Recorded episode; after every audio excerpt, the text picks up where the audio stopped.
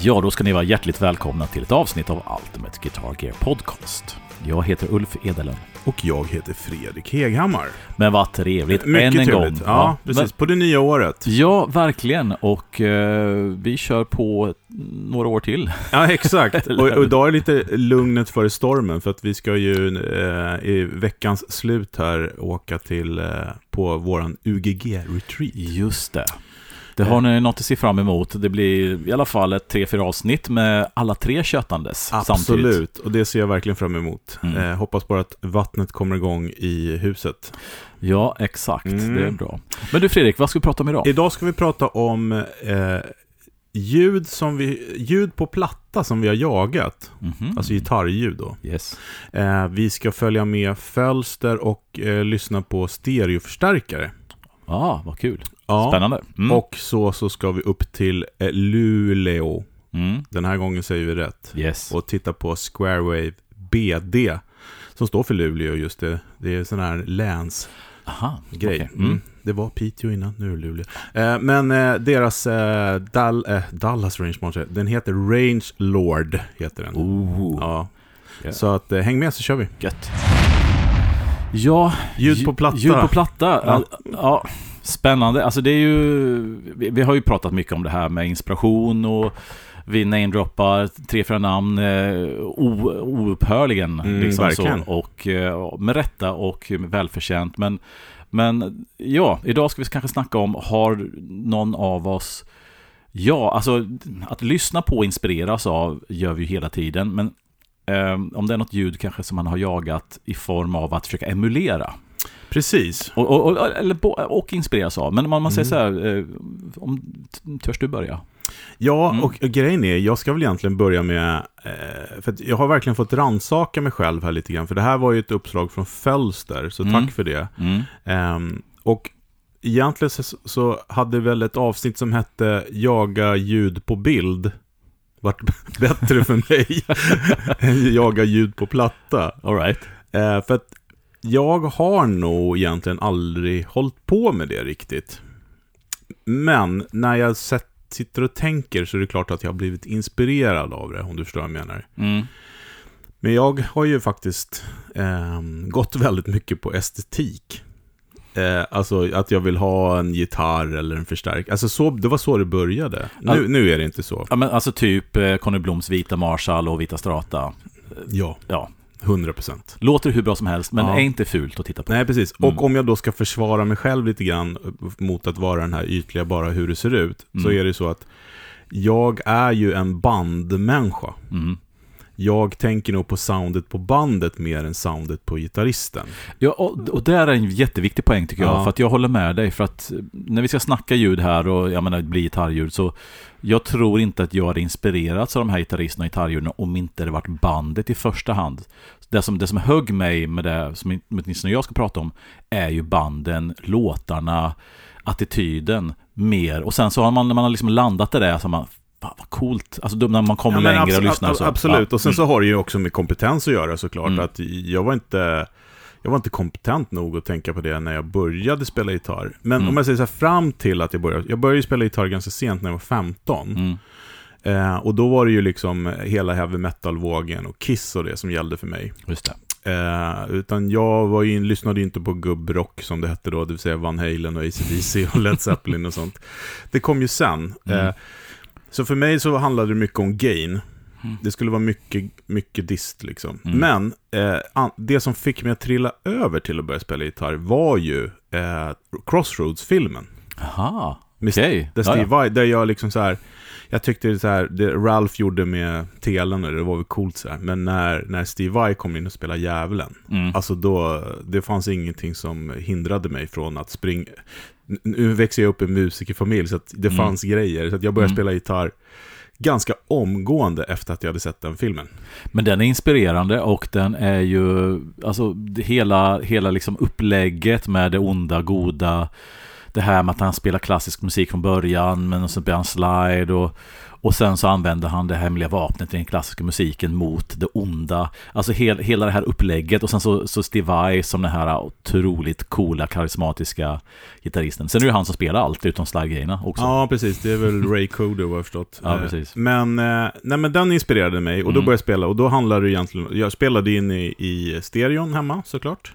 Apropå stereoförstärkare. Ja, ja. Mm. Eh, hade en HM2 som jag körde. Lätt eh, förskräckligt. Men det roliga var ju att det jag började spela Mm. var ju inte H... Alltså jag började, gav mig ju på Hendrix direkt. Mm. Mm. Och du förstår ju att jag hade ju inte i närheten av ett Hendrix-ljud. Mm. Och det var inte det som jag jagade heller. Liksom. Utan jag ville spela och, och, och, och, och sådär. Och det var ju också det att eh, Tony Ellis då, som jag har ju nämnt det förut, att jag gick i samma klass som hans son Jimmy Ellis. Mm. Apropå Jimmy, samma sounding också. Ja, just det.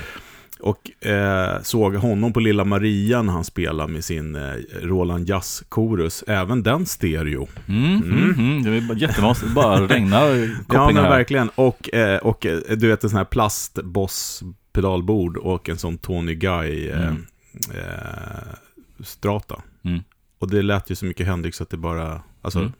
Så det handlade inte om prylarna. Nej, nej, nej. Det har du aldrig gjort egentligen om man ska vara helt ärlig så. Nej, Mm. nej precis. Men sen Mm. har jag också, tänkte jag också tillbaka då på den här fantastiska tiden på, eh, det var ju innan vi lärde känna varandra på, alltså då- när jag var 15 då. Jag vet, du bodde väl inte ens i Stockholm då? Nej, jag. nej. nej. Nej, men då jag hängde på Soundside med gubbarna där och jag köpte Ada MP1 och jag var ju Mm. mycket på second hand music med eh, gitarrhjälten Jonas Edler som också har varit en sån här Oh. som har Tack Jonas för all inspiration genom åren. Han satt där med sitt fantastiska leende och hade nya gitarrer varje gång man kom in. Ja, en av de här eh, pre-influencer influencer. Ja men verkligen, han Mm. och Björn, Björn Ur. Mm. Eh, men då, jag tänkte tillbaka på den tiden och varit alldeles varm i själen. Men då också att gitarrljudet då, för mig i alla fall, eller det, det var ju en era då när det var väldigt mycket processat. Mm. Det skulle låta som på platta. Alltså det här med GP8 och GP16 Ja. ADA MP1. Det, det liksom var för mycket bas, det var för, för komprimerat. Alltså nu, Mm. nu säger jag nu. Vad jag tycker nu då. Mm. Men eh, så att för min del så fokuserar jag nästan bara på gitarren då på den tiden. Mm, Det var mm. inte så noga liksom med vad man... Å andra sidan, inte så noga så har jag ju alltid varit prylnörd från dag ett. Så jag Mm. hade ju bra grejer. Jag hade GK 250 ML. Men också ganska tillrättalagt ljud sådär. I alla fall så som jag spelade. ADMP1 också mycket gain. Alltid mycket gain. Liksom. Ja, ja, ja, men precis. Så att eh, det var väl egentligen för mig eh, som jag inte liksom började jaga ljud förrän jag började spela kanske lite mer så här. Jag var inne på funk där ett tag ju. Mm. Men, men man måste säga, ursäkta jag Ja. avbryter, men, men, men f- vad, om, du snackar prylar här, men var var det någon platta som du kände så här, alltså, eller var det mer, eller som du säger, var det mer liksom en samling av musikinfluenser som fick det vidare, eller var det faktiskt någon, den här plattan, fan, det här, att, att en specifik platta med ett specifikt sound Ja, som var- fick det vidare så att säga? Ja, men det var flera. Eh, Are Mm. You Experienced? Ja, ja. Såklart, plattan. Mm. Men sen så var det ju nog, eh, och det jag skulle komma till lite grann, att jag har ju nog blivit inspirerad mer av så här eh, live och video kanske. Mm. Och det här var ju långt innan YouTube fanns, men Mm. liksom den här Electric Boys i, i Eskilstuna-parken. Mm. Mm. Alltså jag har kollat så mycket på det bandet så det går inte, det, man kan se rakt igenom det. Det är genomskinligt. Alltså, Ja. jag tyck, men det var ju hela grejen med Conny och, och spelet och ljudet och allting sånt. Mm. Men jag har ju aldrig jagat det ljudet själv. Nej, nej. Men Eh, är, är du så pass gammal så du satt och kollade på de här maratonrocken från Rockpalats? Ja, ja. Nej, nej, det gjorde inte då. Som är typ, Men det är väl på- typ sent 70, en bit in, bra bit in Ja. på 80-talet har jag för mig om. Mm. Ja, Ja, nej, men däremot så är jag ju en produkt av eh, de här instruktionsvideo. ja, ja. Starlix Erik, alla. Erik Johnson som vi snackade Ja, ja, om till ja. Mm. exempel. Men det jag skulle säga, det var ju liksom, Torell var ju också, Just det. Mattias, jag ska säga tack till dig också om du lyssnar på det här, eh, för all inspiration genom åren. Nej men Mm, det här verkligen. liksom funkiga, cleana. Och det var ju också mycket det som fick mig in på, jag spelade liksom Basement Top och 212 liksom. Mm. Det var alla hade det, så det var mer så. Ja. Och så fick jag det ljudet och så funkade det liksom. Mm, mm. Men... Eh, nej men och, och, och, och parallellt med det här så jagade ju nästan alla andra jag kände ville ju ha Steve Ray Vaughan-ljudet. Det var i den eran, ja, precis. och det ja. har jag ju Mm. liksom inte gått igång på Nej. alls. Nej. Eh, Så att jag har nog liksom aldrig riktigt jagat ljud på plattor då Mm. när det begav sig. Mm. Och jag tänker tillbaks också nu att de ljuden som jag gillar, liksom så här, ja men ta Hendrix, Electric Boys, eh, bandet, den här Black Betty-låten. Ja, just liksom det. där. Mm. Och de grejerna. Det- Det gemensamma är ju att det är inte så mycket gain. Nej. Men det var ju det jag hade. Mm. Och också när vi spelade som mest då när vi var runt 18-20 liksom, då ute och körde Hendrix. Mm. Alltså, inom citationstecken. Ja. Det var våran tolkning av det. Mm. Då spelade vi alltså med high gain. Ja. Hendrix med high gain på trio. Du förstår ju själv hur det lät. Ja men precis, och det är en ganska intressant observation också för nu kommer naturligtvis Name Drop av Van Halen som han kommer höras av mer än här och fler avsnitt. Men det som är intressant med just Van Halen, för han anses ju vara den som drog, drog igång riktiga high, alltså efter honom då var det gain race liksom. Mm. Men han hade, om man lyssnar på hans sound så låter det jättestort och det är så brutalt. Men det är inte jättemycket gain egentligen. Det är egentligen inte så mycket mer gain än vad du kan få på en plexi på järnet liksom. Nej, Mm. fast det, var- det, så var det ju absolut. Men sen så, då- då kom vi tillbaka till det med att vara kompetent nog. För att traktera en förstärkare och ett, och ett instrument och i ett rockband där man inte har så mycket gain att luta sig mot. Det Mm. kräver ju också sin man lite grann. Exakt. Ju, ju, efterhand som du sänker gainen så måste du öka din förmåga. Eller? Ja men precis, Våran, vår, första gången vi var i studion och spelade in så fick jag ju förmånen när jag kom dit för att studion låg granne med Electric Boys replokal. Right. Och, och de hade spelat in demos. Mhm. Så att det var liksom uppsatt med de, grejerna de använder. Mhm. Så, så såklart. Vi Mm. kommer dit med våra grejer. Vi bara, oj, det här känner man igen. Typ så här, ja. Eh, får vi använda det? Ja, ja, absolut. Mhm. Och då spelar ju, och när jag lyssnar på den skivan idag, det liksom... Det var inte vårt sound. Nej. Det var ju så dumt, för vi borde ju ha spelat på våra grejer. För att det, liksom, och jag... Det låter inte illa på något sätt, men det var ju inte vårt sound och det var Nej. alldeles så här, nästan ren gitarr liksom. Och vi Mm. var ju bara, ja. Så att, eh, Mm. mm, det, vart, det lät inte Conny Blom om man säger så. Nej, och, och, och det där är också det gamla vanliga. Man jagar ett ljud och sen till slut får kanske till och med spela på sin idols grejer så märker man att det var inte alls mitt ljud. Liksom. Alltså det, är också, det ingår också det här med att, att försöka emulera saker och ting. Att man ibland kan bita sig i svansen därför man, man jagar för mycket åt något håll man tror ska åt. Och sen Ja. så, så hittar man inte sig själv där. Liksom. Men jag kan ju också säga att då, eh, jag blir ju också väldigt inspirerad av mina kusiner, eller kusiner, de spelade mycket så här Toto, Huey Lewis och sådana där låtar. Mm, mm. Och, och eh, Look at their soundet liksom. Mhm. Hold the line-soundet. Det var väl också, alltså för mig är ju det typ så här signum med GP8 och GP16 och det här. Ja, liksom. fa, fa, Jag vet att det inte är det, men, Nej, men, men det är det jag liksom hör. Det här som- som Lu- komprimerade, mättade liksom. Ja, fast som Lucas the Connoisseur så måste jag säga ifrån här lite grann. Därför, Ja, ja, Att, därför att hans ljud, den degenererade väl egentligen mitten på 80-talet. Så Hold the Line och hela egentligen de fy- fyra, fyra, fem första plattorna är faktiskt relativt oprocessat. Men jag håller med dig, sen ramlar han totalt i grytan med alla rackgrejer Ja. och sånt. Men just Hold the Line är faktiskt kanske bara, jag tror antingen en Marshall eller så är det en Riviera-moddad Deluxe. Ja, men då är vi tillbaka lite grann, ja, ja, absolut, men Mm. då är vi tillbaka lite grann till det här med produktionen. ja. För produktionen, just den plattan, nu när jag tänker på den så tänker jag på att den är jävligt slick och den är mättad. Och, och, och om jag går tillbaka och lyssnar på den nu, det var länge sedan, jag- faktiskt väldigt länge sedan jag hörde både den och något coverband spela den. Mm. Eh, så kanske jag skulle tycka annorlunda. Ja, för den är en 70-talsproduktion. Den låter inte alls, tycker jag, mättat eller fett, utan den låter ganska pappig. Som 70-talsproduktion oftast gjorde. Mm. Så att, eh, ja men, gå tillbaka och lyssna på den för att se vad Mm. du tycker. Men, men om jag ska fortsätta resan Mm. då, eh, så var det ju liksom då, om vi tänker att vi, vi är framme nu där du och jag lär känna varandra. Mm. Och det är ju mitt i det här Dumble-träsket. Ja, det var ju det som på något sätt Ja. förenade oss. Och än en gång så är det så att jag blir kär i estet- estetiken. Mm. För att det är inte jättemånga Dumble-ljud som jag digger. Nej, och, det är väl någonting som både du och jag kommit fram till eh, med åren att vi är nog inga Dumble-killar Nej egentligen. men alltså, sen så Mm. har jag hört musik som spelas på Dumble som jag inte trodde var Dumble. Men det Ja. som folk då, och jag hatar uttrycket folk, men nu säger jag det ändå. Det som många ehm, förknippar med Dumble var ju liksom den här Talk to your daughter och, Ja. grejer, och det var inte min favvis kan jag säga. Ehm, men ändå så var vi in, liksom, ja det var ju då vi träffades och den vevan, och det finns ju många andra fantastiska musiker som har spelat på Dumble såklart, som Mm. man förstår nu, men, men Mm. Men eh, jag använder ju inte den så som den var tänkt att göra. Och det är väl typiskt mig i ett nötskal också. Mm. Man jagar någonting och sen så använder man inte så som den är liksom Nej. skräddarsydd för att eh, bygga. Så att det var egentligen inte förrän jag kom in på den här Trainwreck-eran Mm. som jag eh, eh, började liksom jaga ljud på platta. Mm. Eh, och då var ju George Lynch då, av alla. Liksom, Mm, liksom. mm. Men, men framförallt var det ju också de här videoklippen med, vad heter han, Glenn Gly- Glykendal, ja just det, precis. Ja. sånt. Så Som kör sin gamla 68 Superbass med en 50, nej, det är ju 50 68 kabinett med sin 59 Burst och en Express va?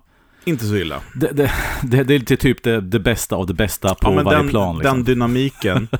hur, kan, hur kan det bli, och sen lirar de skitbra, hur Ja. kan det bli dåligt ja, liksom? men, och, och det ihop med eh, Michael Lando, eh, ehm, vad heter han? Tales from, I'm Bust. Ja, det. Tales from the Bulge. Exakt. Mm, vi kommer in på den senare här också. Och den kommer jag ihåg jag hade fått på eh, MP3 av dig, tror jag. När vi åkte till Exakt, var det, inte, var det inte när vi var liksom i USA någon runda som vi snöade in lite grann på den plattan? Ja, men då var Mm. vi ju och tittade på honom också. Just det, exakt. Eh, Men då satt jag och lyssnade på det ganska många gånger då på flighten över. Mm. För jag hade inte hört så jättemycket med honom, Mm. mer än när han spelade med alla andra fant- fantastiska italienska artister. Ja, ja. Mm. Ehm, men precis, så det, det är väl liksom det närmsta jag kommit jaga ljud på platta. Jag ska också säga det här med Van Halen, så eftersom jag är prylnörd, har Mm. mm. inte undgått någon. Och också haft förmånen då att tillsammans med dig, men också eh, varit runt och testa saker och ting. Mm. Så, så var det ganska snabbt för mig i processen som jag förstod att Alltså det här som jag har att spela på är ju väldigt liten del av det man hör på platta. Ja. Eh, Så det är kanske är därför också som jag inte riktigt har jagat ljud på platta. För att jag vet att av Van Halen, ja, men du kan köpa många plexitoppar du vill eller sådana där hit och dit. Men det, du behöver köpa nivbordet och den där kompressorn. Och Ja. behöver det också om du ska ha Ja. det där soundet. Precis. annars kan du glömma det liksom. Eh, lite så. Ja, och, och där du, om, om vi ska snacka då ljud på platta så sätter du du sätter ju liksom verkligen huvudet på spiken där därför att gitarr grejerna och till och med gitarristen har ju ett stort, alltså fingrarna och allt det här är ju kanske det största, men om man säger gitarrgrejerna är ju bara en liten, en liten men en, en del av det hela. Precis som Ja. du säger, att- för att jag tror inte något av de här ljuden som vi idoliserar, liksom, oavsett om det var Van Halen, Stevie Ray eller, eller till och med Hendrix, lät så när du stod i rummet, utan det är hela den här äh, fantastiska, framförallt på den tiden, analoga teknologin, som du säger, med nivborden, kompressorerna, EQna, allt det där, Ja. som har fått in Och sen inte minst liksom hur du har liksom EQat den för att få plats med den i mixen. Att, att, jag, att Van Halens ljud är så eftertraktat är också därför att den får ta så stor plats i mixen. Lyssnar du på hur basen och trummorna låter så det låter de ju små, små pappiga. Det är gitarren som fått vara nästan full frequency liksom. Lyssnar däremot på vad som helst annat där gitarren mer ska vara en del av ensemblen så brukar den vara Hör man den isolerad så är det bara inte bara mellanregister liksom. ja, verkligen. Mm, Det, det finns en eh, YouTube-serie som, eh, där de träffar mixare. mm, Eh, och då är de och träffar han som mixade eh, Bruce Springsteen-plattan, den här Born in the USA, den ja, plattan. Mm, Och när han börjar liksom ta bort instrument och isolerar, mm, så alltså det låter så illa. mm. Eh, och han sa det hela tiden när Bruce hade liksom oh, make it sound ugly, make it sound ugly, liksom så här. Eh, men ihop så låter det så fantastiskt. Ja, Eh, och det tycker jag också om man tittar på den här Get Back-dokumentären med Beatles. Liksom. Mm. Fyra mickar typ och liksom mm. Låter ju helt magiskt. Ja. Skittungt och, och ja, men ja, Mm. precis. Så, så är det. Ja. Men man, man kan ju ändå jaga ljud, så att säga. Och jag vet att du har gjort lite det i alla fall. Ja, det finns ju...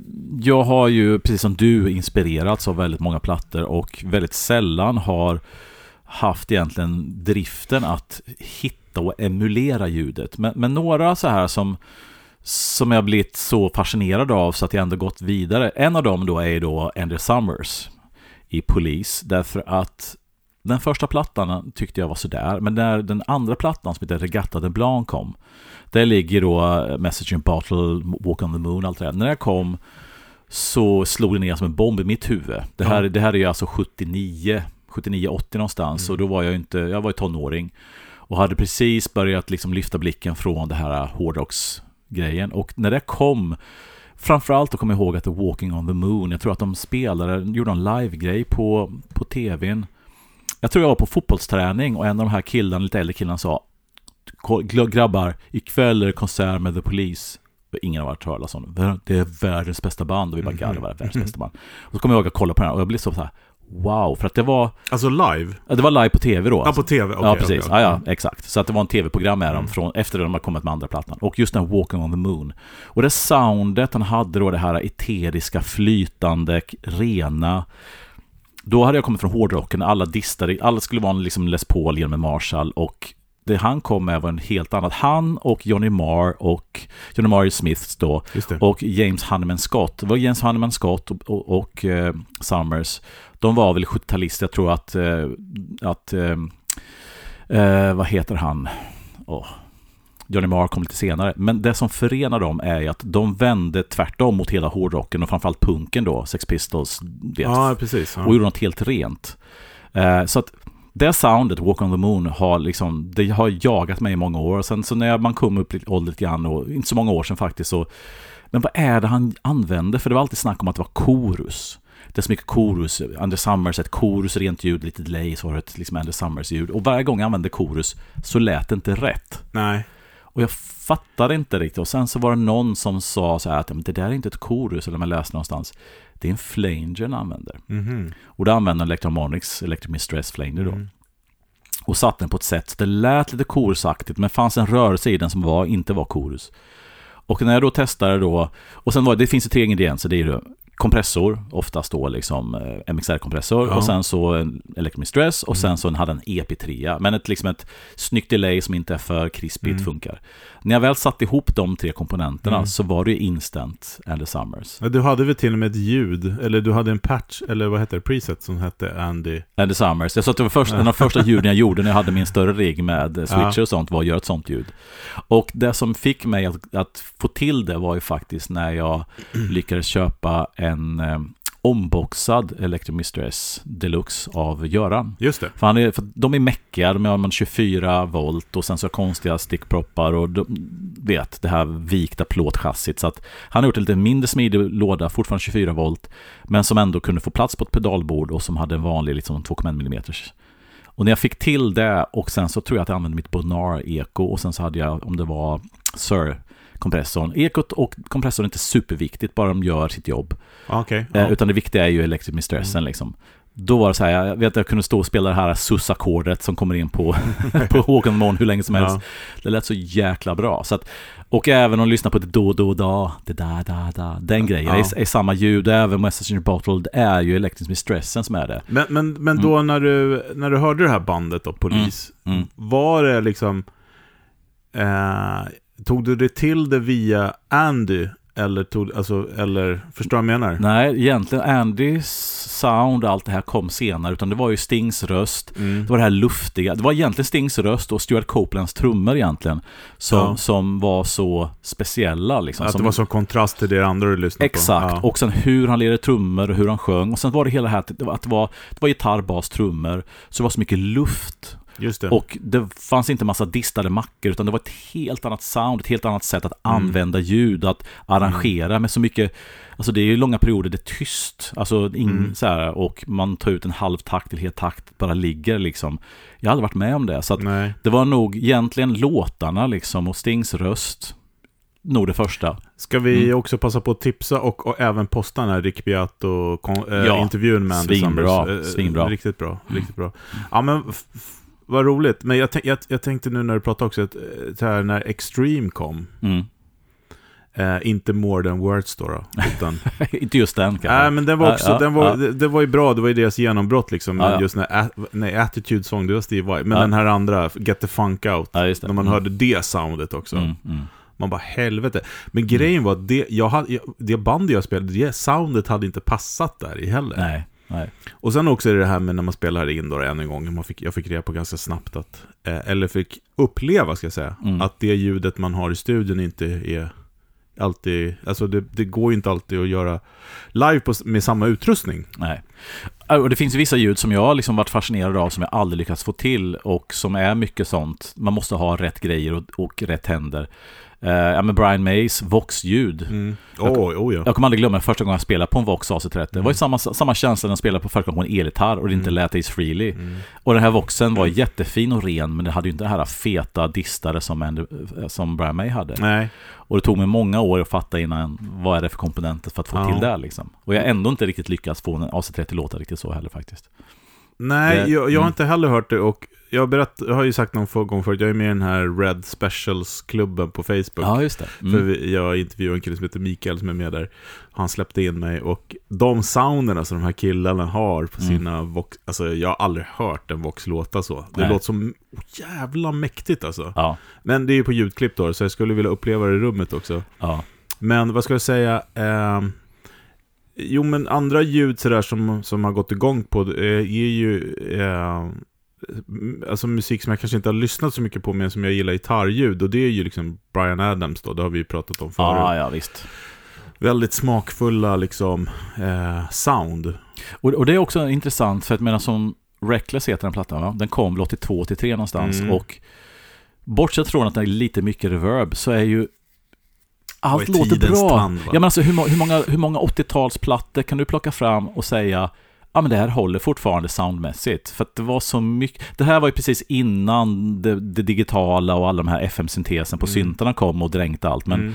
men man, alltså, det låter så bra och så tidlöst fortfarande tycker jag. Sen finns det Mm. ju jättemånga plattor från 80-talet som man älskar, men som lyssnar man på nu så, shit, alltså det här. Mm. Ja, men just det här komprimerade, lilla tunna ljudet som gitarren ofta hade liksom. Mm. Mm, ja, men den var, den var cool. Ja, men Mm. eh, jag ska också säga, Mm. vi var i Sankvie studio och spelade in en eh, EP. Mm. Eh, och, då, och då var ljudidealet var ju, eh, och vad hette de? Stonefunkers. Ja, ja, just det. Alltså Göteborgsbandet. Mhm. De har ju, hade lite mer synt, alltså så mogar och sånt med än Mm. vad vi hade i vårt band. Mm. Eh, men, eh, så vi gav oss på det, vi satt och lyssnade i studion där i de monitorerna och liksom, ja men det var det här, trycket framförallt. Mm. De har sånt jävla tryck i sitt sound liksom. Mm. Mm. Eh, och då blev det liksom, jag vet, Anders, basisten, stod med en så här två decimeter lång kabel in i kompressorn och spelade för att få rätt ljud liksom. Det gick inte med längre kabel liksom. eh, och jag spelade på en ehm, superreverb. Mhm. Eh, och det ska ju vara så här James Brown cleant liksom. Mm. sådär. Eh, egentligen borde jag väl ha spelat rakt in i bordet, men den Mm. lät precis så som vi ville. Mm. Och eh, när jag kom hem då så bara, jag måste ju ha en sån. För då Mm. spelade jag... Eh, vad spelade jag då? Mystic Blues, ja, Dum, ja, Dum, Mystic Blues Mm. stärken. Mm. Mm.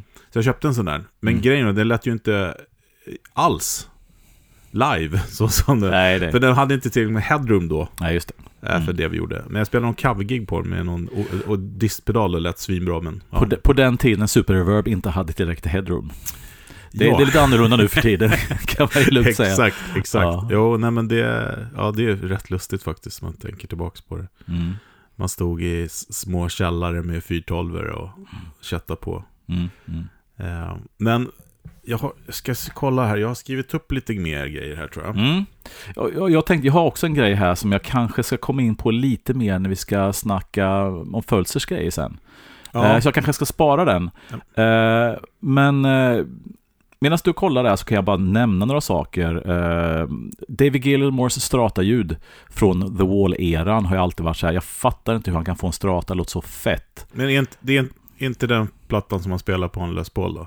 Nej, utan ja, han kör ju det här cleana solot på Another Brick in the Wall Part 2, kör ju med Les Paul.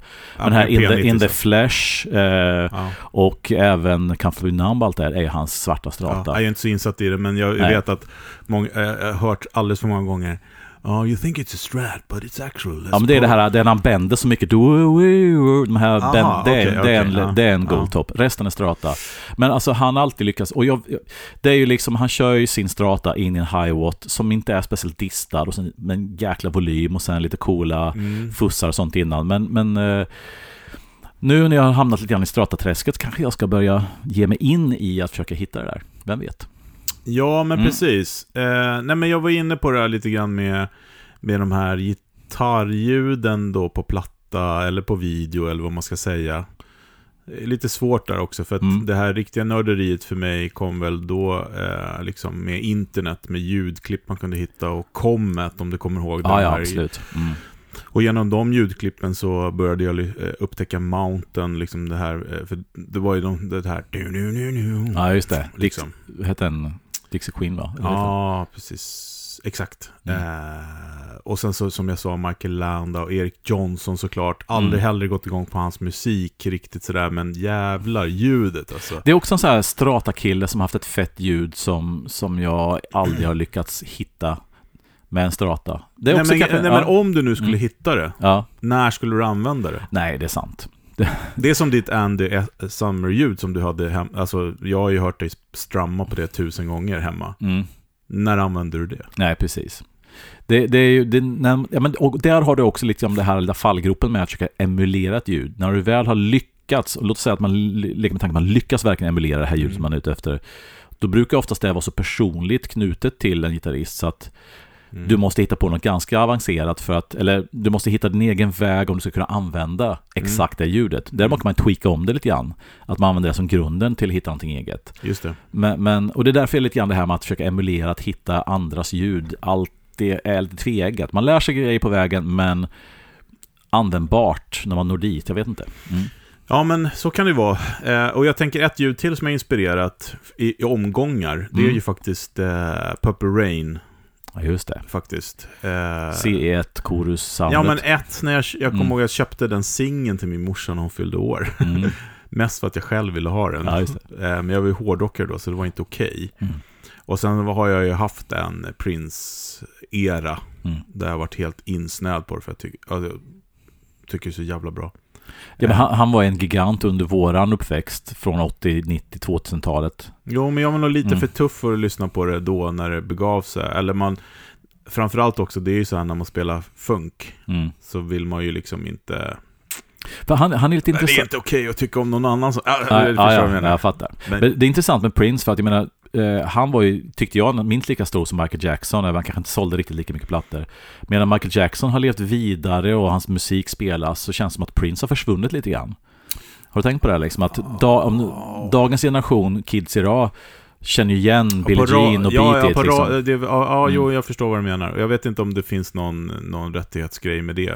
Det kan det ju också göra. Ja, ja, men precis. Eh, Michael Jackson borde ha försvunnit med tanke på eh, Vogue-kulturen då. Men, Mm. eh, men Ja. det, det, det, det är en annan podd, höll jag säga. Ja, Men idag i alla fall så tycker jag ju om... Eh, ja, men just nu så är jag väldigt inspirerad av Mike Campbell, liksom soundet. mm, Eh, kanske mer det han har nu än vad han hade på... Alltså, Tom Petty-soundet är skitbra. Men jag Mm. vill, jag vill ha lite ruffare än det. mm, Men eh, så att när han, hans Dirty Knobs-sound här, mm. han spelar ju på samma grejer, det är bara att det liksom är en mixat på ett annat sätt. Ja. Liksom. Sen kan jag tycka att de här senare Petty-grejerna, när han börjar använda Les Paul och sånt, Campbell, där skiter de till det ganska bra ändå. Ja, ja, ja men, Mm. och, och där är också likadant så här att Mm. ehm, jag gillar jättemånga artister eller gitarrister som spelar på tweed-förstärkare. Mm. Och jag gillar inte att spela på tweed-förstärkare. Det är intressant faktiskt hur man... Eh, Det är lite grann som jag och kanske till viss del blackface-stärkare, att jag... Nej, men det, Mm. det, jag, jag har ju verkligen försökt, som du Mm, vet. mm. Eh, men, men en annan som eh, Marcus King tycker jag har bra sound. Ja, liksom. shit. Kanske lite mycket ställ ibland sådär, men han kan Mm. ju. Mm. Eh, och sen eh, Lucas Nelson tycker jag är väldigt coolt. Mm. Liksom det är P90 in i en Magneton. Mm. Eh, Kunde vara sämre. Sämre kombination finns. kunde vara sämre. ja, precis. Men eh, som sagt var, jag har ju aldrig riktigt jagat eh, ljud på platta. Mm. Kan jag säga det fortfarande? Ja, och sen beror det på vad man menar med jaga ljud. Än en gång, vill man jaga ljud så man får det exakt så som det är, emulera som, som man kan kalla det liksom, så är det ju en sak att inspireras av. Det är som Van Halens ljud som jag aldrig försökt efterlikna därför att jag tycker det är så personligt med hon- honom. Men I det här... spelet där. Liksom. Men, och hans fingrar, alltså det är ju liksom, Mm. det går ju inte ens att närma sig. Men det finns en Marshall-ton och det finns en liksom eh, crunch i hans ljud som jag har försök, som jag har, som är en stor del av mitt DNA som har gjort att jag alltid liksom hittat, försökt hitta de här Marshall-soundsen. Inte för att emulera hans ljud, men för att hitta den här äh, essensen i vad ett Marshall-ljud är. Liksom. Men, men, men, men, eh, men precis, men då, jag säger igen då, jag har inte jagat gitarrljud på platta, däremot har jag jagat bandljud på platta. Ja, just det, absolut. Jag menar, det vi gör nu med Black Crowes, nu spelar ju vi med våra sound, Mm. men b- har man väl tänkt på att man vill låta liksom lite åt det hållet. Men, och när jag spelade funkbandet som jag sa så vill, hade man liksom Mm. eh, ja, men inspiration eller eh, raw models, vad heter det? Ja, Ja, eh, förebilder, Ja. hur man vill att det skulle låta såklart. Mm. Men det var ju liksom helheten. Mm. Ja, faktiskt. Och eh, exakt som du säger, och det är poängen här, det är ju banden som inspirerat mig. Jag, det är väldigt sällan jag har hört ett, jag kan inte säga kastband, men ett band som jag inte gillar. Det har smält av på, ah men gitarristen är så otroligt duktig och sånt fantastiskt ljud och som man vill emulera eller ge djupare i om man bandet varit kast. Men däremot tvärtom har jag hört liksom band med fantastiska låtar där jag liksom dras in i gitarristens sound fast gitarristen i sig kanske inte är någon höjdare. Det är lättare, så att jag menar, jag tror att musiken och låtarna och eh, vibben i en artist eller ett band är viktigare egentligen. För att dra in mig så. För att få mig vidare. Ja, Mm. men det tycker jag också. Eh, ja, vi, Mm. vi, har för, vi, vi får anledning att eh, komma tillbaks till, eh, till eh, det här med att spela in också, Mm. ljud. Just det. Eh, liksom, man kan trixa till saker och ting eller ha lite, ha lite knep för sig eller... Ja. Hur, hur fångar man ljudet i replokalen på platta till exempel och sånt? Mm. Ja, exakt. Och så våga dra bort lite bas. Ja, eller hur? Eh, ja, vad fan, det var något mer jag skulle säga, men nu glömde jag bort här nu. Men, eh, eh, jo, är det, inte, är det inte så att det är jävligt dåligt live-ljud på tv nu för tiden? Apropå det här bli inspirerad av ljud. Jag tycker, Ja, nej men jag tycker så här, tv-apparaterna blir ju bättre och ljudsystemen Mm. blir bättre hit. Men alltså det här med att mixa ljud på tv verkar jävligt svårt nu för tiden. Eller, eller så är det bara man själv som blir kräsen. Men jag tycker när man, än en gång, den här Eskilstuna med Electric Mm. Boys, alltså det sta- eller när man kollar på gam, gamla konsertfilmer med, med rockband och så här. mm. Det låter fan bättre. ja. Jag vet Alltså, inte jag, jag tittar så sällan på tv idag så att jag, jag, har, jag har ingen referens där. Ja, men när det är musik, då brukar jag försöka titta på det. Liksom så här. Men det är Mm. kanske kompressionen i streamingtjänster och sådana saker. Jag vet inte. Säkert någonting sånt. Mm. Ja, skitsamma. Det var bara eh, en parentes. Men vad inspireras ni av? Vad har ni jagat för ljud? Eh, kötta på i, i posten på avsnittet, tycker jag. Ja, Jag och har, ni, och har ni lyckats så berätta gärna hur ni gjorde och vad ni använder. Ja, och också som ett litet plus. Har ni lyckats och vad ni använder och vad, hur använde ni det? Mm.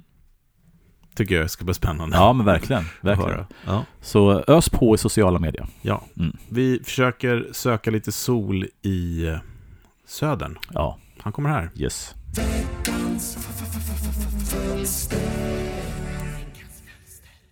Okej, då kör vi veckans fölster. Den här veckan tänkte jag snacka om stereoförstärkare. För gitarrer då, inte hifi alltså. En perifer del av förstärkaruniversumet, men eh, ack så spännande och intressant. Vi kommer återkomma till vad det var som gjorde det här ämnet aktuellt just nu för mig om en stund. Men vi börjar med lite så här bakgrund och historiska exempel. Stereoförstärkare, det vill säga förstärkare som på något vis hanterar två signaler och skickar ut dem i två separata utgångar, känns 2024 ytterst nischat och mer som en sak från det förgångna.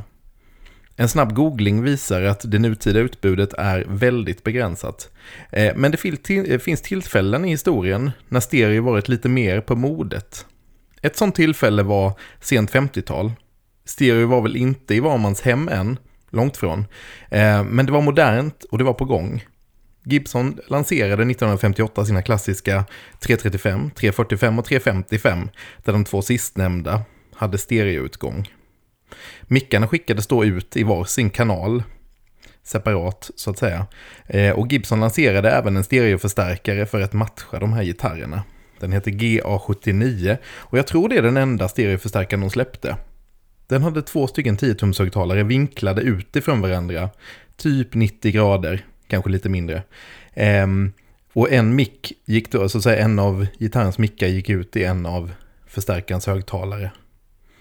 Så säg halsmick till vänster och, och stallmick till höger, eller något sånt där. Dessutom hade den reverb och tremolo som bara låg på ena kanalen och på så sätt fick man en slags stereoupplevelse. Coolt och futuristiskt 1958-59 där kan man tänka sig. Ett annat exempel från samma era är Magnatone. Eh, det var inte en stereo-ingång på denna, så man skickade inte in en stereosignal, det var inte tänkt för det. Men däremot var det stereo ut, med sitt karaktäristiska vibrato konfigurerat i stereo, genom två separata slutsteg in i separata högtalare. Det här är också något som Magnaton tagit med sig när de startat upp varumärket igen, eller de och de. Det är någon helt annan som har startat upp varumärket igen. Men man har i alla fall tagit med sig det här stereo-vibrato till de nya modellerna, som man bygger sedan en tid tillbaks. De moderna har ju inte jättemycket gemensamt med de modellerna som fanns från 50 och 60-talet, mer än estetiken och kanske någon slags grundtanke. Men stereovibratot, det har man tagit med sig. Fredde, du har ju en sån här. Här kan du kanske fylla i lite. Det är ju otroligt verkligen. Eh, denna upp, det är någonting man måste uppleva. En annan klassiker jag kommer på är eh, Roland Jazzchorus. De gamla skapade ju en stereoliknande effekt genom att skicka ut vibrato i ena högtalaren, vilket ihop med en ren signal i andra högtalaren gav ett brett och fett korus. Vissa av de moderna jazzkoruserna, jag tror inte de gamla, har dessutom stereoingångar som gör att man kan skicka signalen för sina stereoeffekter rakt in och få ut dem två, liksom i, i två högtalare i stereo då. Det är coolt. Egentligen har väl stereoeffekter aldrig varit bättre än nu. Men ändå så tänker jag direkt på 80-tal när det gäller gitarreffekter i stereo. Stora rack och riggar. Gissningsvis fanns det stereoförstärkare att matcha de här riggarna med. Jag vet att det fanns eh, stereoslutsteg. Det var ju poppigt att liksom dela upp före för och slutsteg där. Lite hifi-tänk på gitarrsidan på 80-talet. Eh, men jag är lite ute på tunn is på det här årtiondet och på prylarna på den här eran.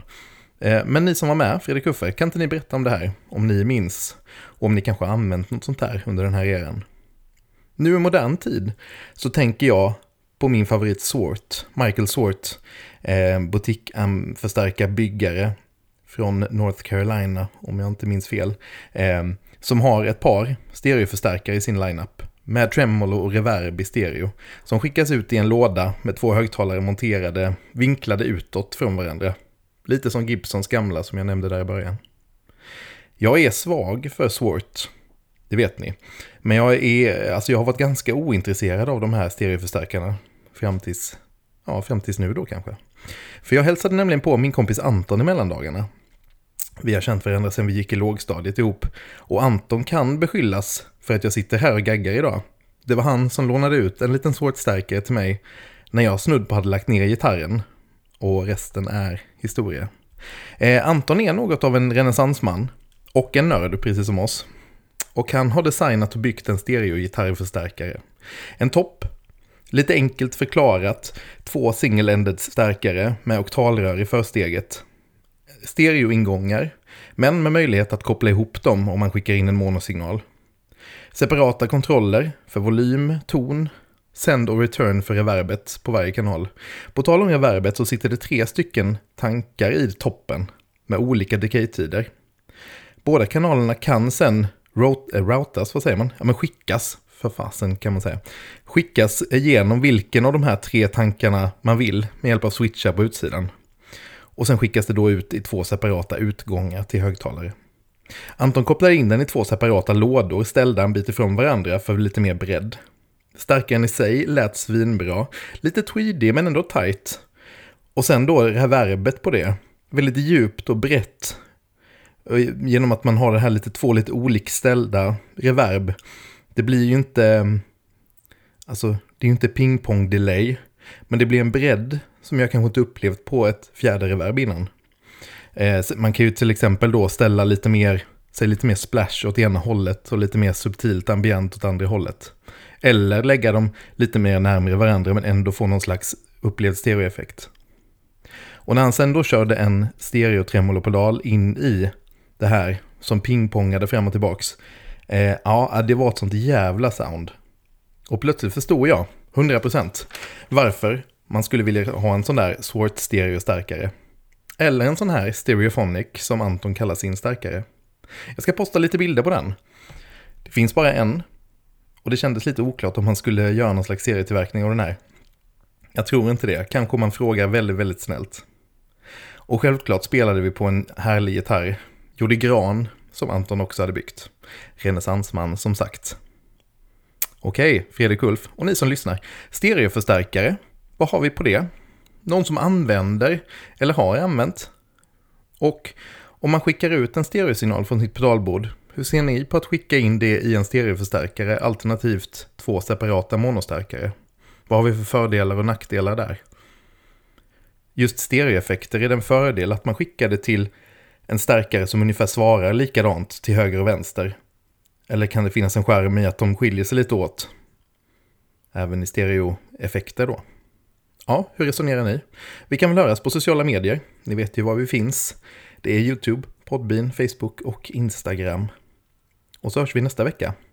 Och nästa vecka, då sitter jag, Fredrik och Uffe tillsammans i Roslagen och snackar i samma rum.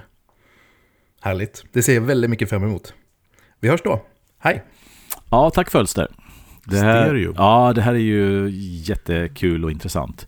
Eh, och, grejen är så här, som jag sa innan, så sparar jag ett ljud som jag har jagat eller vad ska man säga, försökt komma lite närmare som har just med det här att göra. Som, är med, som har stereogrejen. Ja, exakt. Eh, för att... Eh, eh, vad ska vi börja? Nej, men alltså, det, det först att snacka om det är två saker. Dels finns det då både gamla och nya förstärkare som har då, som är stereo, där du har separata slutsteg. Alltså Magnatone till exempel, J, alltså Ja.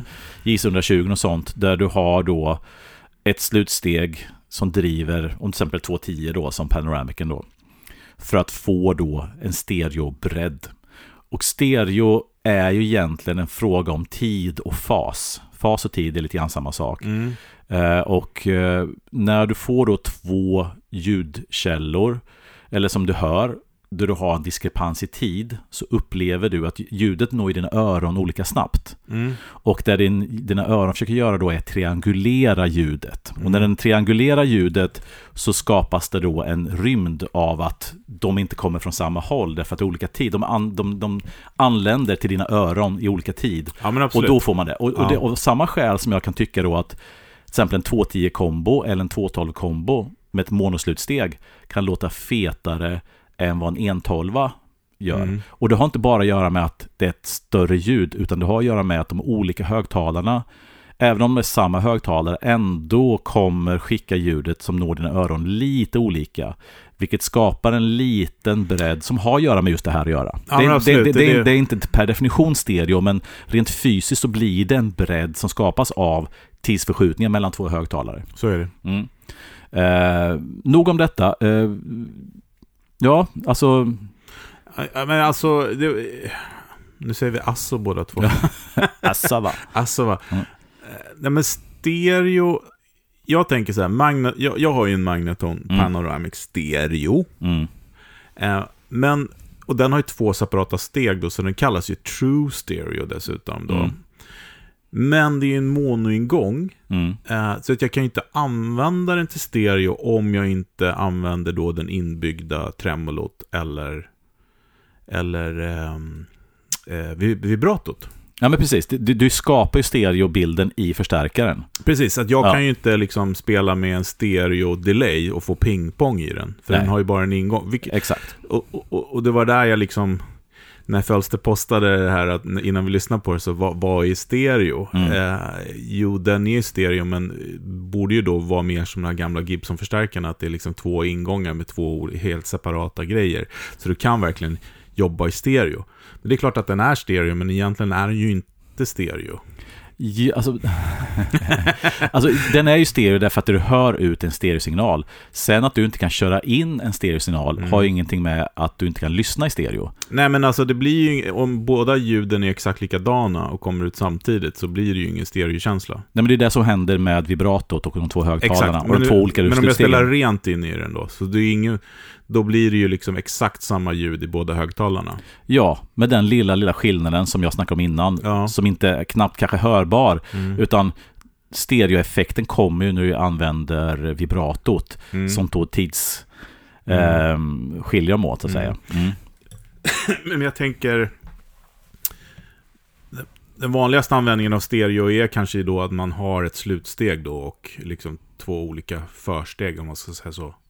Alltså det vanligaste, om man, om man går tillbaka, om man, om man struntar i det här 50-60-tals stereon med de här G79 och, och det här, så, och gå- gå till slut på 70-band på 80-talet när folk började använda stereo liksom professionellt. Ja. Det första folk gjorde var ju att använda de här första Boss-kurserna som kom som hade stereo ut då. Mm. Då kör det två stycken högtalare. Så du kör gitarren in någonting och sen splittar du den. Och även då TC-kurset kom, har ju den funktionen att du kan splitta signalen. Och huruvida de här är då att det skickar torrt det ena och blött den andra eller om det är en mixad stereosignal som går ut, det vet jag inte.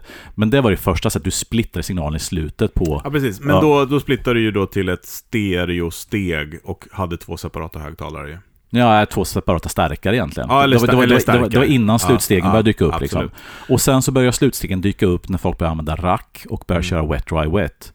Då hade man då kanske en stärkare som, som du var din torra stärk som du Mm. lastade ner och som skickade den, den här line-signalen genom effekter och sen ett stereoslutsteg som delar upp den på höger vänster då. Just det. Nej men för det Mm. var det vi snackade lite grann också om. Då sa jag så här, ja men egentligen spelar jag stereo då.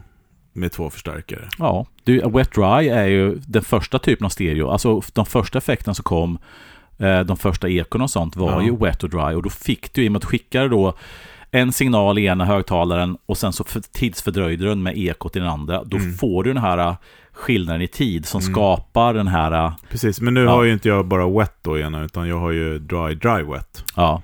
Mm. Så att, så att, ja, det är två förstärkare, jag splittar signalen, det blir ju per definition, eh, skulle väl klassificeras som stereo då. Ja, och skulle du ta bort delayet i den ena, din våta, och bara köra det torra i bägge, så skulle det låta mindre stereo. Men du skulle fortfarande få en effekt av att ha två förstärkare. Mm. Men det är när du lägger till delayet i den ena som du får den här Mm. stereokänslan av det hela. Nej, men för jag vet att, eh, och du får rätta mig om jag har fel, men det här var ju någonting som vi pratade ganska mycket om med Göran eh, Elmqvist. Mm. Kommer du ihåg det? Mm. Och han menar ju på att om det, ska bli rikt, om det ska bli riktig stereo inom citationstecken så ska man ju helst ha två likadana förstärkare. Eller två samma ljudkällor. Ja, alltså, Alltså, ja precis. Och Ett steg eller två toppar och man kör bara eh, slutsteget på ena för att få preampen då samma ljud i båda Ja. och hit och dit. och jag tror att det han menar med att man ska köra så lika som möjligt är att man ska då fördela stereobredden och eh, effektens, effektens effekt så att säga så, Ja. så, så ofärgat som möjligt så att stärkan i sig inte påverkar den här bredden som effekten skapar. Eh, och, och, det förstår, och det får du när du har till exempel ett slutsteg, du har två exakt likadana sidor, höger vänster. Men jag använder ju, när jag kör stereo, så använder jag två olika stärkare. Och jag med. Och, och du med. Och jag tycker personligen att då får man, det kanske är liksom att det kantrar lite grann i stereobilden Mm. beroende på att det är så olika sound mot stärkarna. Mm. Men det bidrar också till någonting annat som jag föredrar framför det här Alltså det, det, det han säger, det här är det, är det old school när man skulle ha det här massiva, breda och optimera stereobilden. Jag vill optimera ehm, ljudet och stereobilden är lite sekundärt i det här fallet. Ja men absolut. Men eh, man skulle väl kunna säga att det var ju poppis då. Det var ju poppis med på den här rack-eran Mm, med stereo. mm, Och sen försvann det lite grann. Mm, Det levde kvar med de som fortfarande körde de grejerna. ja, Men nu är det ju på uppgång igen. Och inte Ja. på grund av förstärkare, utan på grund av alla de här eh, liksom, moduleringspedalerna. Ja, och, och inte minst då alla de här fantastiska super delay reverb-pedalerna som har kommit i pedalform som då låter som rack. Alltid, Eh, eh, exakt, ja, men det jag mm, menar är att de kopplas ju oftast in i som den här Dreamen som vi har nu. Mm. Den är ju stereo väl? Är det inte konstigt? Ja. Ja, kanske. Jag vet inte. Jo då. Ja. Jo då, den har Mm. två ut. Mm, Ehm, och två in, så då är det stereo. mm, Eh, och då blir det helt plötsligt lätt igen att, att kontrollera det och köra. För att det, det följs det frågor, liksom, finns det nackdelar och hit och dit. Och mm, alltid när man har två eh, förstärkare där man till exempel som jag då kör effekterna i ena. Mm, Eh, nu spelar vi på små ställen så att vi är herrar över vårt eget ljud. Men har man en ljudtekniker, då är man ju händerna på den. Man Ja. vet ju inte hur mycket effekt det är ut eller inte. Som regel brukar ljudtekniker dra av den våta stärken och bara ha det torra. Exakt. Och sen så, så här. Ja. Nej, nej, och sen är det så här också att, eh, att köra stereo, att, att folk slutade med det var i alla fall att folk gjorde det för mycket. Och när du kör då, eh, alltså stereoeffekter seriellt, Mm. så får, låter det oftast bra med en, kanske två effekter. Då ligger de efter, någon efter någon före och sen så låter någon mer beroende på var de ligger. Men om du ska ha fler effekter, du tunnar ju ut den torra signalen för varje effekt du kör igenom. Det är Mm. därför som jag tycker, som jag har köpt mitt våta bord, jag har ju en, en, en eh, parallell mixer. Mm. Så att det innebär att alla de här effekterna går aldrig in i någonting annat. Eh, då får man inte den här effekten av att en effekt går in i någonting annat. Men det man också får då är också att man, man kan ha ganska många burkar igång utan att man tappar den torra, för den torra går parallellt. Men, men eh, du har inte stereo-varianten va? Eller har du det? Oh. Nej, det har, Den- nej inte jag har inte stereo på, eh, Loopen? På returerna så att säga. Nej, det. Eller För på, Mm. det finns det väl nu också, eller hur? Ja, Den precis. finns väl i stereo-variant? Så du kan köra alltså stereo in och stereo ut på varje loop. Mm. Min är mono in och stereo ut. Mm. Vilket jag tycker räcker. För mina behov så funkar det. För att jag Mm. kör ju... Jag förstår inte riktigt varför man skulle... Jo, men det kanske är... För att du har en stereo... Du kanske har stereopedaler som kommer innan den. Mm. Som du vill använda i mixen. Just det. Så kan det vara. Mm. Men, men eh, man, man, eh, vi kan väl vara överens om att stereo är tillbaka lite grann i gitarrljudbilden i och med de, de här eh, förstärkarsimuleringspedalerna. Ja, absolut. Och, tycker jag. eh, Mm. och sen så är det ju, har jag ju sett då på de som verkligen går all in på det, att det är många som kör två. Det vill säga att man kör då eh, man kör stereo fast med två olika förstärkare då, fast de är emulerade. Ja. Eh, och där är väl också ett tips som man, man kan ju skaffa eh, om man gillar det soundet Walrus ASC1 va? Mm. Amp Simulator Amp Cab, nej AC. ACS1. Mm. Exakt. Ehm, den, de har gjort en uppdatering. Den är ju mycket, mycket, mycket, mycket mer användbar nu än vad den var förut. Mm. Jag tyckte den lät bra förut också. Men, eh, för där kan man liksom lägga en starkare vänster, en starkare höger. Mm. Om man vill. Och det kan man ju inte UA-grejerna. Då Nej. du köpa en av varje. Och sen ska jag bara liksom säga det här som jag ska återkomma till, återkoppla till med att emulera. Det här med dels att köra två starkare left-right ge, tycker jag, en fetare eh, stereobild än att köra ett slutsteg. Det är en observation. Sen har jag då Mike Landos I'm Bust, alltså Mm. Tales from the Bulge-plattan. Jag tyckte att hans delay-sound var så snygga så att jag tänkte hur ska jag försöka hitta det här? Och det var då jag kom på att jag skulle använda två Rose-pedaler, Just det. left, right. Mm. För han använde ju två stycken PCM 42 left, right. Ja. Och eh, Rosen är väl den pedalen som är mest lik PCM 42 i eh, arkitektur och sånt. Och när jag då gjorde, la dem left, right med lite olika delay-tider i parallell med min, min här mixer, så var det verkligen så här, mm, okej, det här är next level när det gäller stereoeffekter. Två separata monoburkar istället för att ha Det ska en vi få lyssna stereoburk. på när vi åker till, till på retreaten här En av retreat-grejerna, ja, Ja. precis. Men, och, och Mm. jag har ju berättat förut att jag, eh, efter vi var där då, och Mm. såg han på Baked Potato, Mm. så åkte jag ju hem och eh, satte ihop en sån här rigg ju. Där man mickade av Du mitt mickar mickan och sen in i en, en mic preamp och sen så... in i en mixer Ja. och sen så två ut och hit och dit. Och Ja. Det lät skitbra men det var ju helt orimligt att släpa på. Ja, precis. Eh, och det är också det lite grann med, jag menar, när än en gång, vi spelar på ganska små ställen, men om jag spelar med Panoramicen där, Mm. och så, så har jag ju liksom, jag kör ju två Magneton, först Twilighten och som grundstärkare, så Panoramicen som jag kör effekterna i, Mm. den är stereo då. Mm. Det blir tre mickar, Ah, och du, du vet, det finns ju oftast inte så många mickar, man var Nej. glad om man får en på gitarren. precis, precis. Så att det är väl nackdelen Mm. i sådana fall. Nej, men nackdelen med stereo är att det är mäckigt och gör man det inte riktigt rätt så blir det ljudet försvinner och sånt. Så det är en liten learning curve att köra stereo och få till det på ett bra sätt faktiskt. Eh, Men, Men det är häftigt. men när man väl får det så, så kan det faktiskt vara ett riktigt lyft, måste jag säga. Mm. Så testa det ni som kan. Mm. Mm. Eh, och sen var, hur, listade ni ut om JC 120 nu idag? Eller det var det Fölse skrev, den är stereo in idag också. Jag kollar aldrig det. Men, Nej, men jag tyckte han sa det. Men det som han sa, det är wet dry. Alltså du har ju en högtalare som är, som är vibrato Ja, på ja, och den andra torrt. På ljudet i, ja. Ja, Precis. precis. Ja. Men sen hur du kopplar in den, om Mm. det ändrats Ja, för det på... vore, jag tror att de uppdaterat det, att det är stereo in. det Det, är coolt i sådana fall. Mm.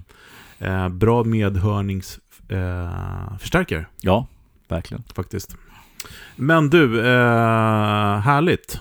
Hur, Mm. eh, hur gör ni med stereo, ni andra, ni som lyssnar? Mm. Eh, är det kylskåpsracken, är det, är det emuleringspedalen eller är det helt enkelt ett berg av förstärkare? Oh. Mm, det gillar man ju. Ja, eller hur? Tror Joe Perry kör stereo förresten, eller kör han bara Nej, jag tror jag bara har massa starka. Almono? Jag tror det är lite grann som Steve Ray, att allt är på eller mer Ja. eller mindre på. Liksom så. Han har så här tvinnat upp så här 14 mickkablar till en. Så här. Precis, va? Eh, ja. men grymt. Mm. Men eh, vi kör veckans pryl. Det gör vi. Veckans pryl.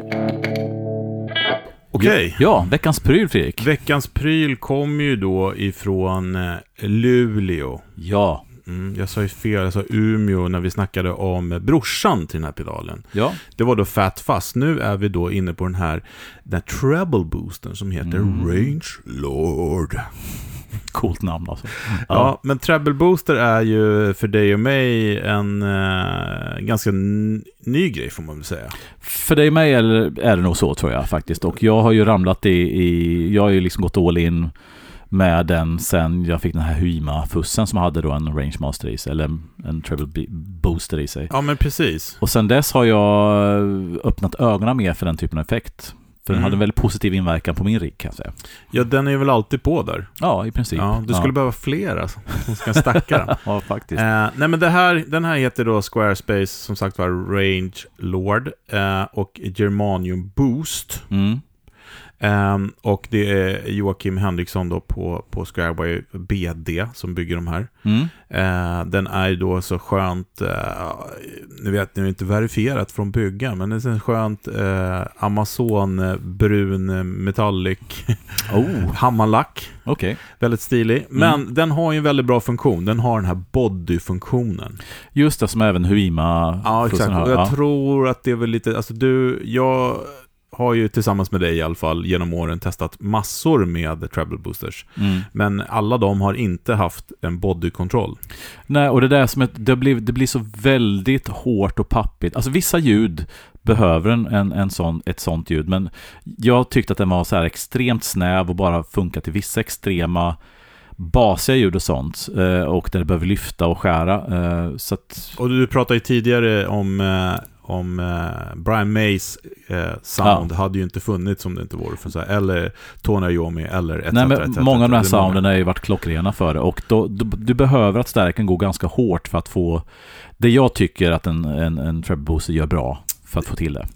Ja, Mm. men det sagt Ja, så gör ju den här bodykontrollen tycker jag att den Just går det. också att använda i icke hårt drivna förstärkare. ja, precis. För det som de gör i en distad förstärkare, om man säger så här, rakt in i en sån, är ju att den tajtar till det, den komprimerar, den gör det snyggt och fokuserat. Ja, skär Alltså- mycket, mycket bas och få till... Alla de här grejerna ja. som jag älskar. Mm. Men om man då inte har en förstärkare på full volym, som jag, jag har inte det när jag spelar, Mm. eh, då kan det bli lite hårt kantigt. Ja, precis. Eh, jag spelar ju min in i automatonen då, så jag får ju till det där ändå. Ja. Eh, men det som är fint med den här då, då eh, är att den har den här bodykontrollen som gör att Mm. man egentligen vill ha den här på hela tiden. Ja, helt plötsligt så låter den ju... Mm, alltså, den låter mer, äh, bredare och mer användbar helt enkelt. Ja. Och vi ska testa den nu. Vi har tysktelen ja. in i Dreamen Ja. som vanligt och det låter så här.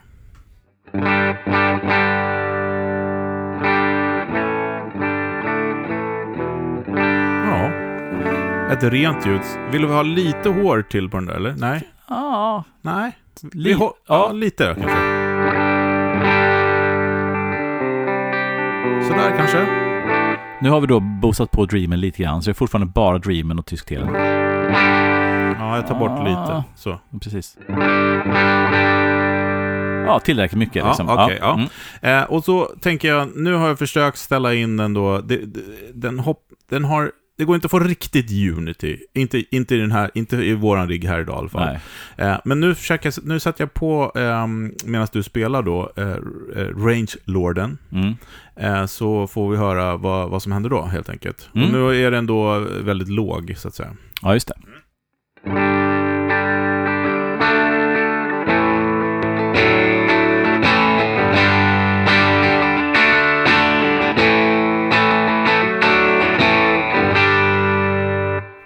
Ja, snyggt. Är det, är det 100% bättre direkt, eller? Ja, men typ. Ja, men alltså, det, det, det, den lyfter, glittrar till det hela. Tajtar ihop det. Skär lite grann i midden så att den här honka försvinner Mm. lite grann den här liksom, att telemickar kan ju vara lite honkiga ibland. Ja, och, och nu Mm. använder vi den ganska otraditionellt då, ska vi säga. Ja, ja, exakt. Det är det som är coolt. Men jag ska stänga av den igen. Mm. Jag kör lite grann.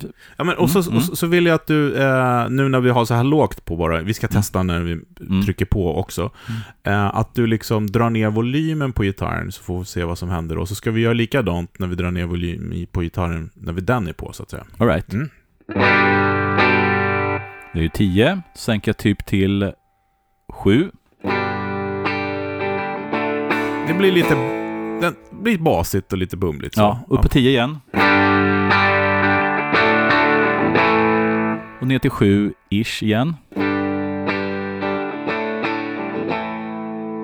Ja. Ja, Mm. och så sätter jag på den. Mm. Gör Eh. samma sak igen. Gitarren på 10.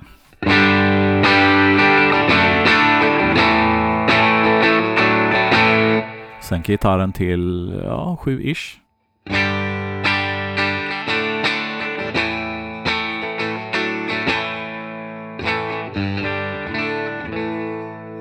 Den behåller ju toppen, det är ju Ja, det. precis. Eh, nu var det väldigt drastiska volymskillnader, men, Mm. men, men det som är fint med det är att den blir lite grann som där man vill ha i en fast face. Mm. Att den cleanar upp och blir det här Ja. sprilligare liksom. Mm. Förutom att man på en fast face behöver ner till liksom typ ett för att den ska bli helt ren, Ja. eller två sådana här. Eh, den här liksom, eh, ja, du kan dra ner volymen lite grann bara och den cleanar upp liksom och så Mm. får det här snygga, sprilliga soundet, tycker jag. Mm, mm. De har sagt här 10 och så bara sänker jag den till typ 8, 9. 10.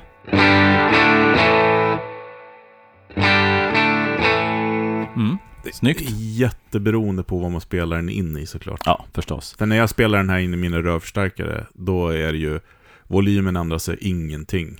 Och, och d- där har vi en poäng. Alltså, alltså treble boosters är, är för historiska monster och mår nog bättre av att se en rörförstärkare och Ja. inte en digital pedal. Men ändå tycker jag ändå det funkar. Vi ska liksom. göra ett litet Mm. trick sen så vi testar. Mm. Men nu ska vi prova den här bodykontrollen. Nu Ja. står den lite grann på. Mm. Och jag medan du spelar ska gå från noll till fullt. Oh.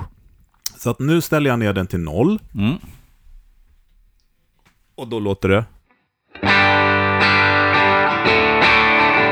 Så börjar jag gå uppåt nu då.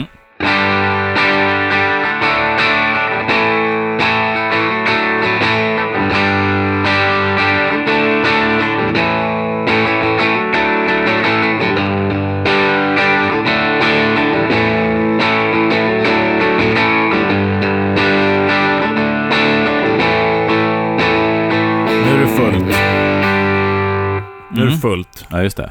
Vi, om vi spelar lite nu så, och sen så eh, när du slutar så drar jag upp den till 12. Mm. Och så kollar vi då.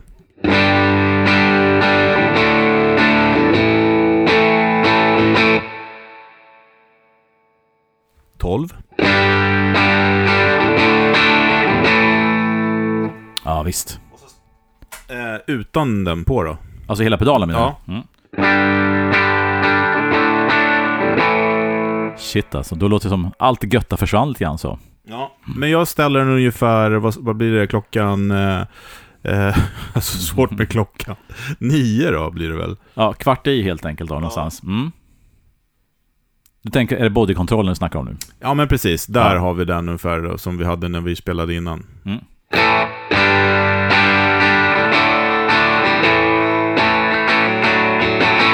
Precis. Mm. Men nu Snyggt. tänkte jag dra upp eh, liksom själva volymen, eller vad Just säger det. man? Så, Det är- du, så du gör nu, du trycker på äh, stackars Dream-pedalen helt enkelt? Ja, precis. Nu är, det, eh, nu är det klockan nio, jag kommer Mm. dra upp den till tolv, Gött. medan du spelar. Yes.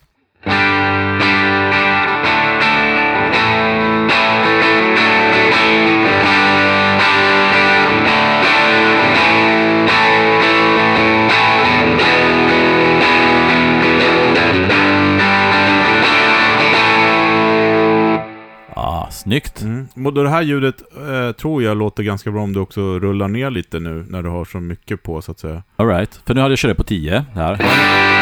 Och nu går jag att sänka till ah, 8 typ.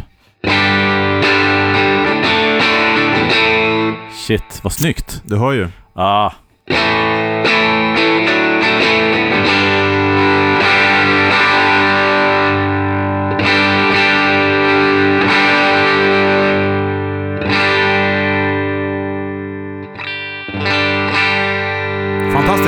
Alltså, vilken, alltså det är så coolt också att för när man har det fullt på 10 så tittar det fram, fram lite mid och sen sänker man till, till som 9-8 så rundar det till sig lite grann. Mm. Och sänker man ytterligare lite grann så blir det ännu lite rundare. Så att utöver att man, att man sänker gainen så hör man också att hur den jobbar med eh, frekvensbandet lite grann. Ja men verkligen. Ascoolt. Och, ja exakt, och det blir väldigt dynamiskt användbart. Jag tänkte vi ska addera ett element till. Eh, Mm. Jag ska sätta på en Hudson Broadcast Mm. Eh, efter. Aha. Så då kommer jag sänka ner den igen till att den är eh, klockan nio då, Mm. kvart i och nio eller vad man vill säga. Och Mm. sen så kör jag, sätter jag på då en, eh, en Hudson Broadcast. Okej, så att den här pedalen kommer gå in i Hudson Broadcast och trycka på den lite Ja grann. men precis, vi använder Broadcasten som en preamp, det vill säga liksom till Dreamen Okej, säga. så den här pedalen in i Hudson och sen in i Dreamen. Så här, så här låter Hudson då. då. Och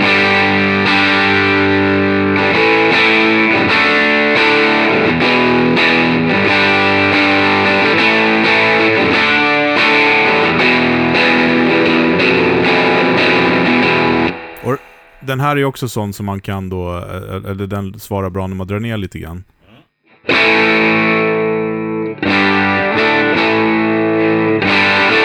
Men nu trycker jag på, eh, trycker jag på uh, Range Lorden då. Yep.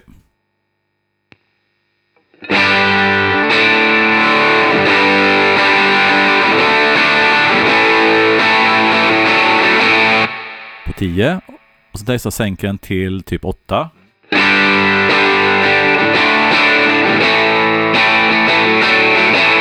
Sen lite grann till.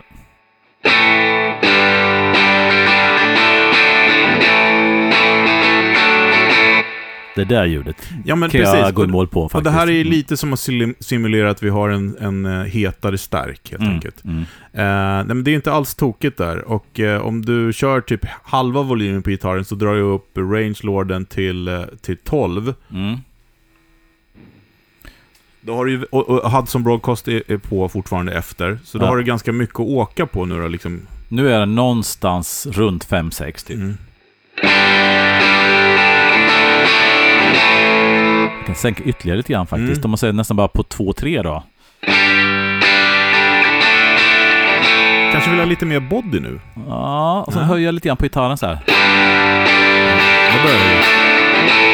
Jag är fortfarande nere på typ 5. Ja. Om jag då går upp till 7-8 någonstans. Ja, så jävla bra. Och sen så Mm. fullt då.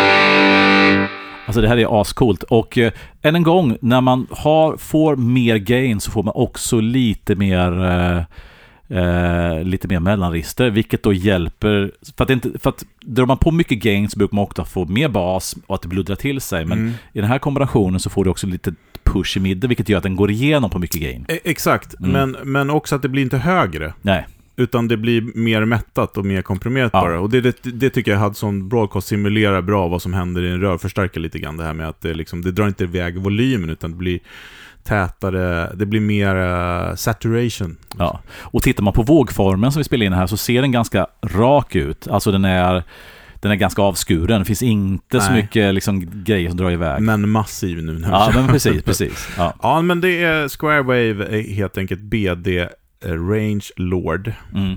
Germanium Boost. Mm. Eh, kolla in den, den är grym. Det är den faktiskt. Mm. Låter skitbra. Även, även liksom in i en digital burk så här. Så att, eh, mm. värt att kolla på. Yes.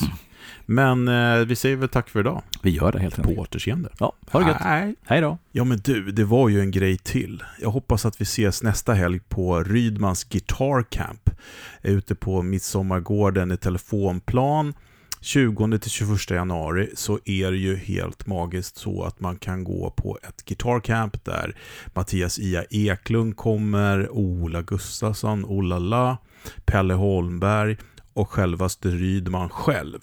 Jag var med förra året och det var riktigt, riktigt grymt eh, och jag ska dit i år igen och jag hoppas att vi ses. Så gå in på andreasrydman.com och signa upp. Hoppas vi ses. Hej!